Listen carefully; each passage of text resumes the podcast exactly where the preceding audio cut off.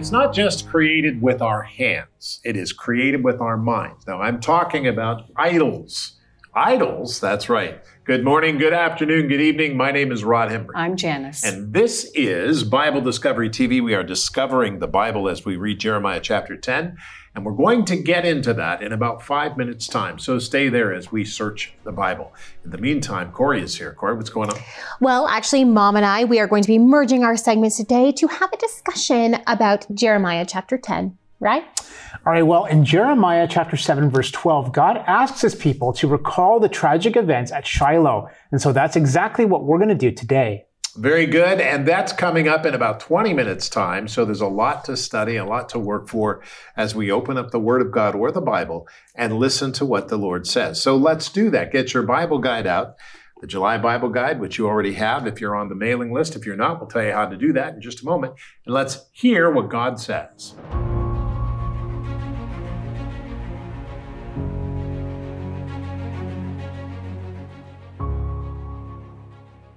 Jeremiah 10 1 through 10.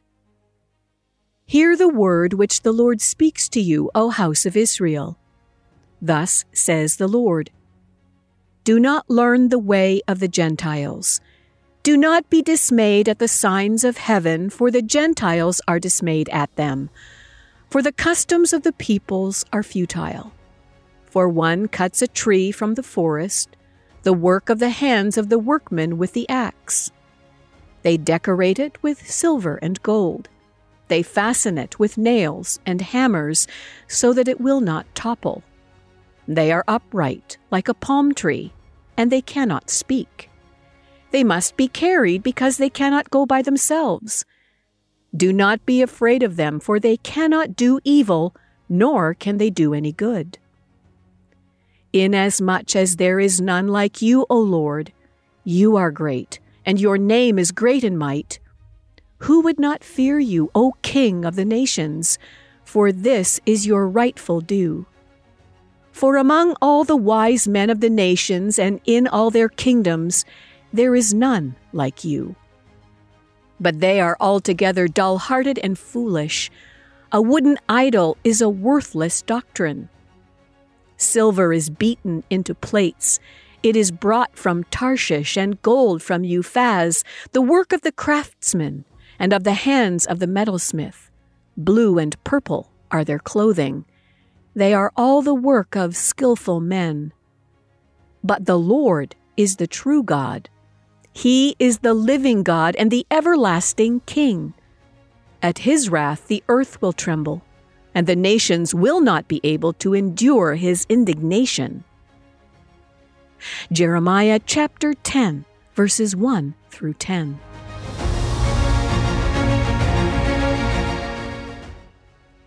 Now, it seems to me it's very interesting as we read Jeremiah 10, 11, 12, and 13. We're going through the Bible, and that's an exciting journey on this day as we continue our discipline of reading the scripture. You know, I need to tell you that it seems to me that today, the more we assert our own amazing individuality, the more attention and worship we seem to draw to ourselves. Is that right? Well, in Jeremiah 9, we see God speaking to a people who are impressed with themselves, who are fixated on what they can and have created through their own hands. Idols are not a foreign concept to our modern Western culture, are they? They just look different. When we celebrate individual empowerment and celebrate deficiencies in character disguised as strengths, we become our own gods. Now consider art, consider music and entertainment. At their best, they are creative expressions that can convey meaningful messages. But at their worst, they are indulgent, self absorbed exercises aimed at garnering praise from the Creator. Are we creating art to give glory to our Creator or to gain glory for ourselves? Our desire should be to honor God and bring glory to His name. Let's find fulfillment in being children of God, not in praises of other fallen men. This is very important today, beloved. We need to understand this. You know, Jeremiah brings with it not only the broadcast of prophecy that it is, but it also brings with it the reality of who God is to us and our relationship with the Lord and our relationship with each other as human beings. And we need to focus on that. Today we're going to study impressive. And as we do that, I want to pray. But before we do that, let me say turn your Bible guide to today's message. And if you don't have one, we'll send you one if you call us or write to us, or if you go to BibleDiscoveryTV.com. BibleDiscoveryTV.com or Bible Guide Discovery or BibleDiscoveryGuide.com then it'll take you to a page for your donations. Thank you so much for those. And then it'll take you to a page where you can download it exactly how we have printed it. And uh, you can get a copy exactly how it is. Now, this is important because as we look at this and understand it, we need to hear from God. Lord, I, I pray today, as we look at your word, that we would see your word. We wouldn't see your word to support my ideas. We wouldn't see your word to support our ideas, but we would see your word to change us. We see your word as authoritative. So help us, Father, in Jesus' name, to hear what you said to Jeremiah and our relationship with you. And in the name of Jesus Christ, we said together, Amen. Let's look at the first scripture. This is really interesting. Jeremiah chapter 10. Now, Jeremiah chapter 10 says, Hear the word of the Lord which the Lord speaks to you. O house of Israel. Hear the word which the Lord speaks to you, O house of Israel. Verse 2 This says the Lord, thus says the Lord, do not learn the way of the Gentiles. Do not be dismayed at the signs of heaven. I want to read that again. Do not learn the ways of the Gentiles. Do not be dis- dismayed at the signs of heaven for the Gentiles are dismayed at them. For the customs of the peoples are futile. For one cuts a tree from the forest, the work of the hands of the workmen, with the axe, and they decorate it with silver and gold. They fasten it with nails and hammers so that it will not topple. They are upright like a palm tree, and they cannot speak. They must be carried because they cannot go by themselves. Do not be afraid of them, for they cannot do evil, nor can they do any good.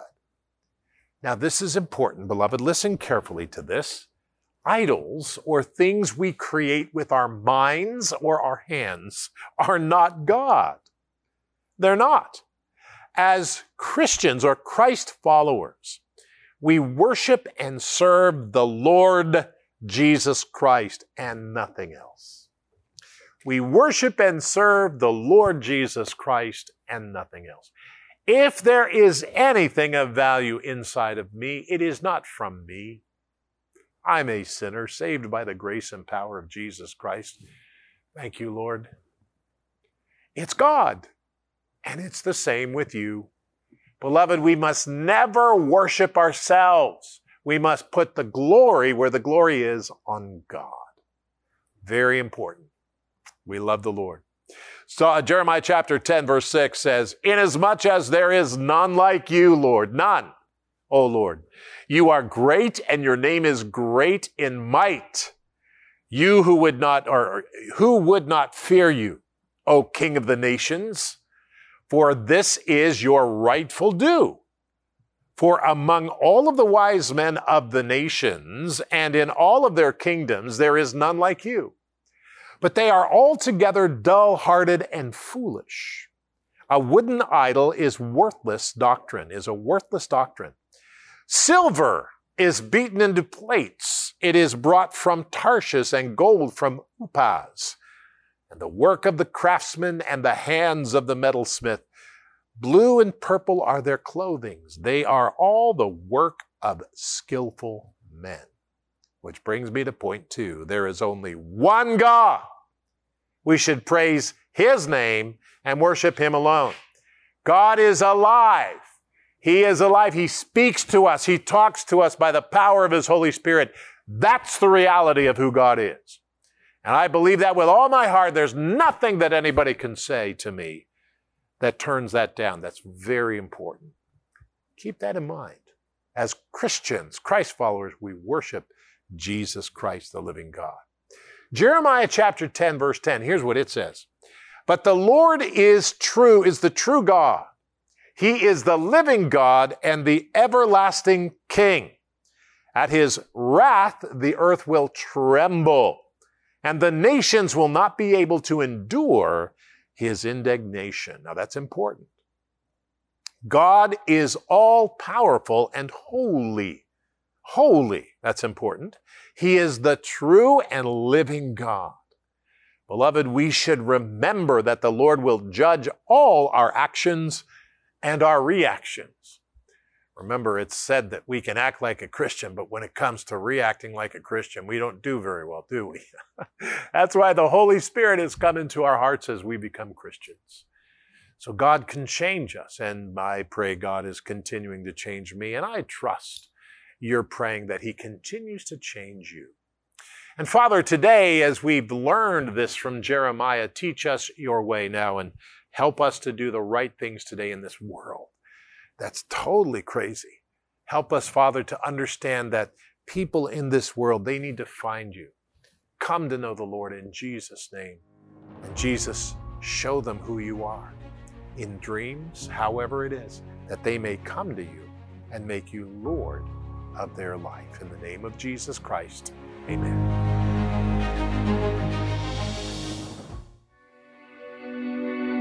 Hi, Rod Hembree here. We go through the Bible every year from Genesis 1 to Revelation 22. Now, you can join us and watch at the time you like by searching Bible Discovery TV on the Roku box or on Amazon Fire TV. Anytime you want to watch us, we're there. Get a hold of it. Watch us anytime you want to.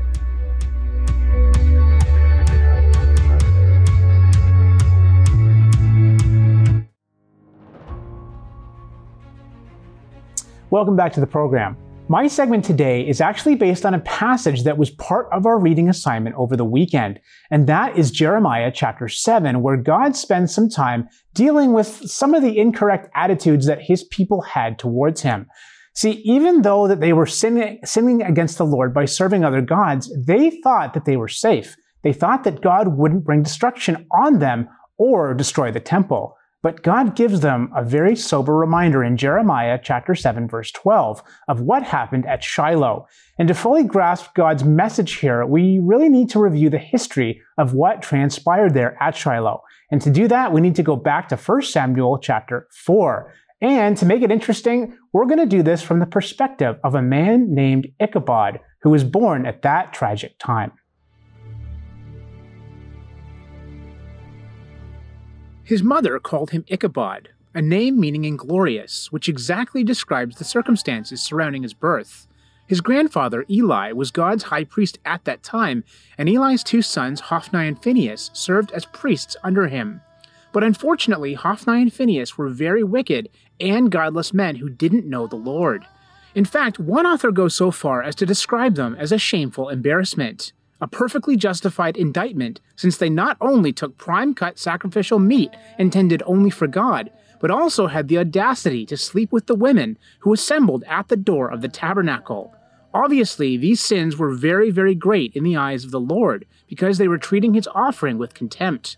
Regrettably, when Eli learns about the evil his sons are committing, he doesn't go to very great lengths to put an end to it, because, as the Bible explains, he honored his sons more than he did the Lord. But if Eli wasn't going to deal with it, then God certainly was, and his dealings would be much more severe. So severe, in fact, that God declared it would make the ears of everyone who heard about it tingle. Indeed, in a prophecy against Eli's household, the Lord verily assures him that in time his descendants would be stripped of the honored and privileged priesthood. Not only that, but God also promised Eli that there would not be an old man among all of his future descendants, because they would all die in the prime of life. And the sign to him that all this would be fulfilled was the death of his two sons, Hophni and Phinehas. Well, this transfer of the priesthood was fulfilled years later under the administration of King Solomon, who replaced Eli's descendant Abiathar with Zadok. As promised, the Lord gave Eli a sign in his own lifetime that this judgment would surely come to pass, and that sign was the death of Hophni and Phinehas. This occurred during a heated battle between Israel and the Philistines. After suffering an initial loss, the Israelites thought bringing the Ark of the Covenant along with the priests Hophni and Phinehas could help secure the victory. Instead, the Ark of God was captured, and Hophni and Phinehas died. Although Eli had fully expected the news about his sons, when he heard that the Ark of God had been captured, he fell backward off his chair, broke his neck, and died because he was very old and heavy. When this tragic news reached Eli's very pregnant daughter in law, the wife of Phinehas, the shock sent her into life ending labor. In her final moments, she named her newborn son Ichabod, saying, The glory has departed from Israel. Truly tragic were the events surrounding the birth of Ichabod, who would grow up without father or mother and was seemingly destined to die in the prime of his life. Though they thought that they could go on sinning without consequence, God warned that he would bring destruction upon them, and he used the Babylonians to do it. Very inglorious indeed. In fact, it was, and uh, this is all part of Jeremiah, of course, and Jeremiah was called the weeping prophet because mm. a lot of what he spoke was not popular with the people in the day. And uh, we should remember that. But at the same time, God was with him. Mm-hmm. And God said back in chapter one, He said, You'll go where I tell you to go, You'll do what I tell you to do, and you'll yeah. say what I tell you to say, and I will be with you, and I will strengthen you. So, uh, very, very important, very mm-hmm. interesting, Ryan. Thank you for that, mm-hmm. Corey. All right, so. Mom, yes. you and I were talking about Jeremiah chapter 10 and, and you know, in in Jeremiah chapter 10, God is having the prophet talk about idols and idolatry that Judah is guilty of. And I think it's really easy for us to look down on ancient people for their idol worship, but we live in such a different time. Our needs are different than their needs were. See, like in the ancient world, idols made sense uh, for for Judah because their immediate need was for survival. You know, one famine, one bad crop, and your family could die. And it's not like that in the West here any longer. We're, we're far removed from that because of our systems of imports and exports. Um, so it made sense for them, them looking to find ways to feel more secure uh, about um, having a consistent supply of rain, a consistent supply of food, protection from warfare, protection from sickness. Now they were supposed to rely on God for this, but in the cultural ideas at the time, there were territorial gods as well, lesser gods that they wanted to appease just to kind of cover all their bases, to, to, to make sure that they had some sort of sense of security. Now, in our Western world today, we're not worried about survival. Our purpose is no longer make the food so that we can eat the food so that we can live another day and provide for our families. That's not you know, for, for most of us, what we're looking for. So we are in turn looking for a different purpose and we look to the outside world to do that. And I think a lot of times we're not creating idols, but we are creating things in our lives, whether it's our work or our art or, or things that we are creating with our hands. And those things garner attention for us and they become our fulfillment. They become idols to us, or they can become idols to us, uh, rather than us acknowledging God. And I think what's really interesting about that is as I was reading Jeremiah 10, I was thinking about all of this because of verse 11, where God has Jeremiah go through all of the idols and how they're created with things from the world. You know, with human hands, they create idols. And then verse 11 says this, tell them this, these gods who did not make the heavens and the earth will perish from the earth and from under the heavens. And that still applies to mm-hmm. us today. God plays this card where he goes, okay, that's great. You're creating all of these things and that makes sense for you. But guess what? I created not only your hands, but the things that you are using as materials to, with your hands. Mm-hmm. I am the God of creation. So rather than looking at all of these things, look instead to me. Yes.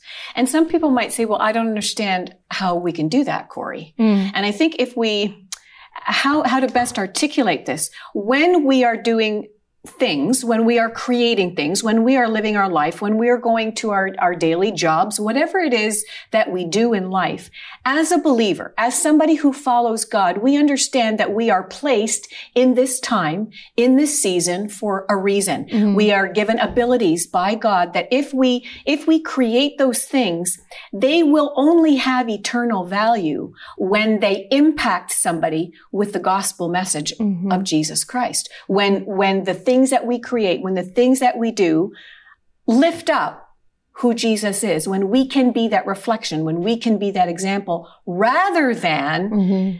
creating those things or being in that environment where we always have to be the one on social media to get the thumbs up from everybody. Right. When our only intention is to be everybody's buddy mm-hmm. or or to you know live and speak one way with this group of people and another with am i making any yeah, sense with yeah. it, it, and i mean and it's about acknowledging god in your life in and in what it is that you're doing with your hands whether it's professionally or creatively acknowledging god. I mean the proverbs say in all your ways acknowledge yes. god and he will direct your paths and he's going to give you ways of thinking about your purpose in this life that are that are different than even what i could give you. I could give you suggestions but the best the best way is for you to ask god how do i acknowledge you you in my work, in my everyday life, because I want my purpose to flow from serving you rather than serving myself and trying to build up a life and a name for myself. I want to build your kingdom. What does that look like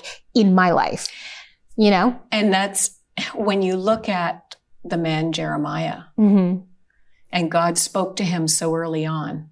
And you mentioned it earlier in the program. Chapter one. In chapter one of Jeremiah. And Jeremiah was not excited about he was he was nervous mm-hmm. and and so many of jeremiah's messages were hard and harsh and he took a lot um, from people uh, both well he took a lot from people. A lot of flack. A lot of flack. And a lot of physical abuse as yes, well. he did. And yet you know, it's the same with us in a much lesser way. Not everyone is called like Jeremiah, mm-hmm. but w- we have to remember and I'm kind of losing my train of thought here, Corey. So, so help me with this. Mm-hmm. With Jeremiah, he was called and he still had to fulfill those things where he thought it was a weakness.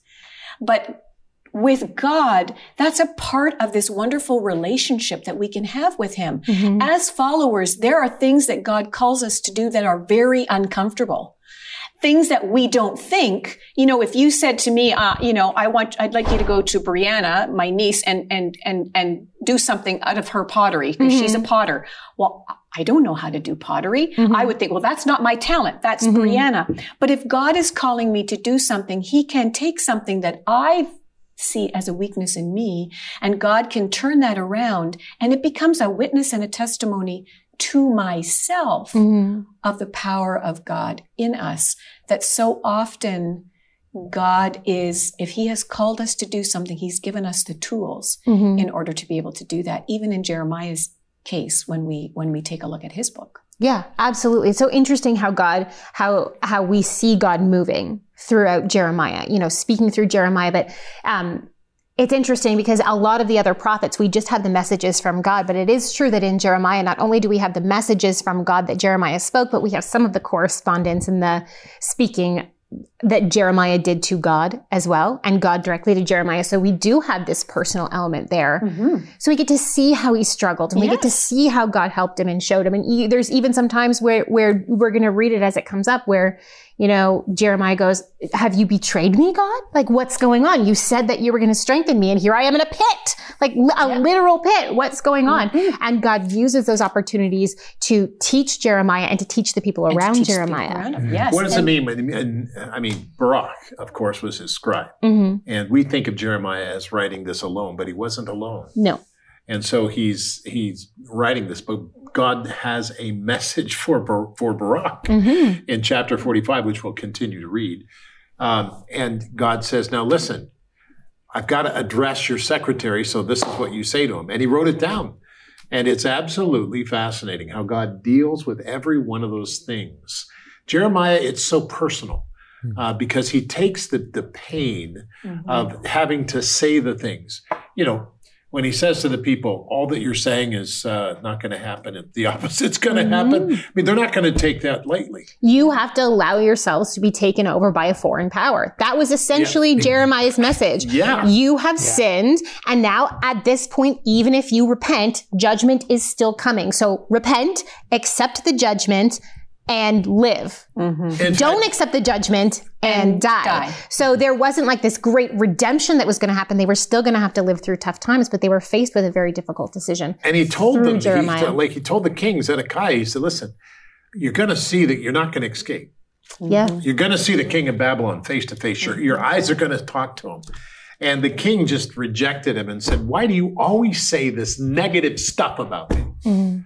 And uh, that's really important. But Jeremiah, we, we never know what happened to Jeremiah. After he went to Egypt. We don't know. Yeah. We don't know what happened to him, but it's very, very interesting. And, and this is one of the reasons I like Jeremiah. Anyway, I didn't mean to jump in, but there you go. That's okay.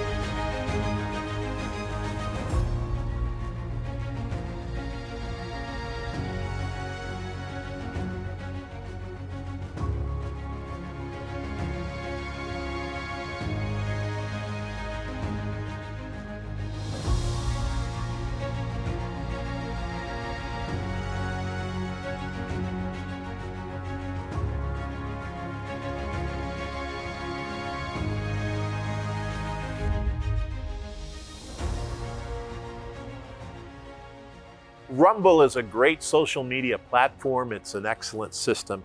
And uh, if you want to get on Rumble, I'm on Rumble. If you want to get on Rumble, Bible Discovery TV is there. So go to Rumble and look up Bible Discovery TV. When you do that, it'll take you to our programs which are on there, and you can begin to watch it. Let's pray. Today we pray, Lord, I, I want to praise and worship your name today. I want to praise and worship your name always, every day. The name of Jesus Christ. And we said together, Amen.